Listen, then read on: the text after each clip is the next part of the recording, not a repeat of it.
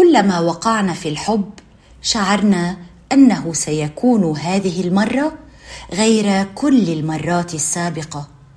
شعرنا أنها ستدوم إلى الأبد. هذه الحالة المسكرة التي تجعل حياتنا جميلة وغنية وقابلة للاحتمال. ولكن للأسف غالبية العلاقات لها مدة صلاحية. اعترفنا بهذه الحقيقة أم أنكرناها؟ قبلنا بها أم تعامينا عنها؟ تصرفنا بناء عليها أم تجاهلناها؟ كيف لا ونحن نتغير يوميا بل في كل لحظة؟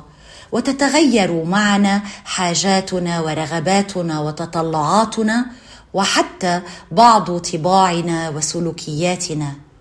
كيف يمكن ألا يؤثر ذلك على الكيمياء وعلى الدينامية بيننا وبين شخص آخر؟ من جهتي لطالما كنت راديكالية في الحب لم أستطع يوما أن أغض النظر إذا ما خف الوهج وبهت الشغف الأول بيني وبين حبيب. لم أستطع يوما أن أطنش على الصدوع ولحظات الضجر أو البرودة أو التأفف أو طفحان الكيل. نعم لطالما كنت مثالية في العلاقات ومتوسكة عن وعي وخيار بمثالية هذه. أنا لا أتقن ولا أريد أن أتقن فن تدوير الزوايا وتمشية الحال من أجل المجتمع أو الأهل أو الأولاد أو السمعة أو المظاهر أو المصلحة الشخصية إلى آخره. أقع في الحب وأعيشه من أجلي أنا اولا لا من أجل سبب آخر.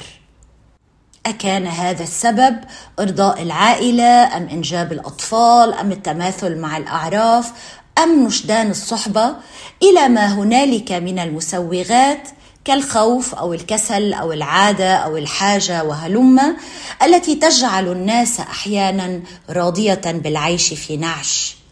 لا أستسيغ الفتور ولا الكلام من نوع أن الحب الناجح يتحول إلى صداقة. الحب الناجح عندي هو ذاك الذي يظل حبا وشغفا وولها. إما الطوفان أو لا شيء. لأجل ذلك لست ممن يبقون في علاقة على الرغم من بل ممن يحتاجون إلى دوافع جامحة للبقاء ولا يترددون في المغادرة إذا ما غابت هذه الدوافع. الحياة أقصر. صدقوني أقصر بكثير. والحب أغلى وأجمل أغلى وأجمل بكثير. جمانة حداد.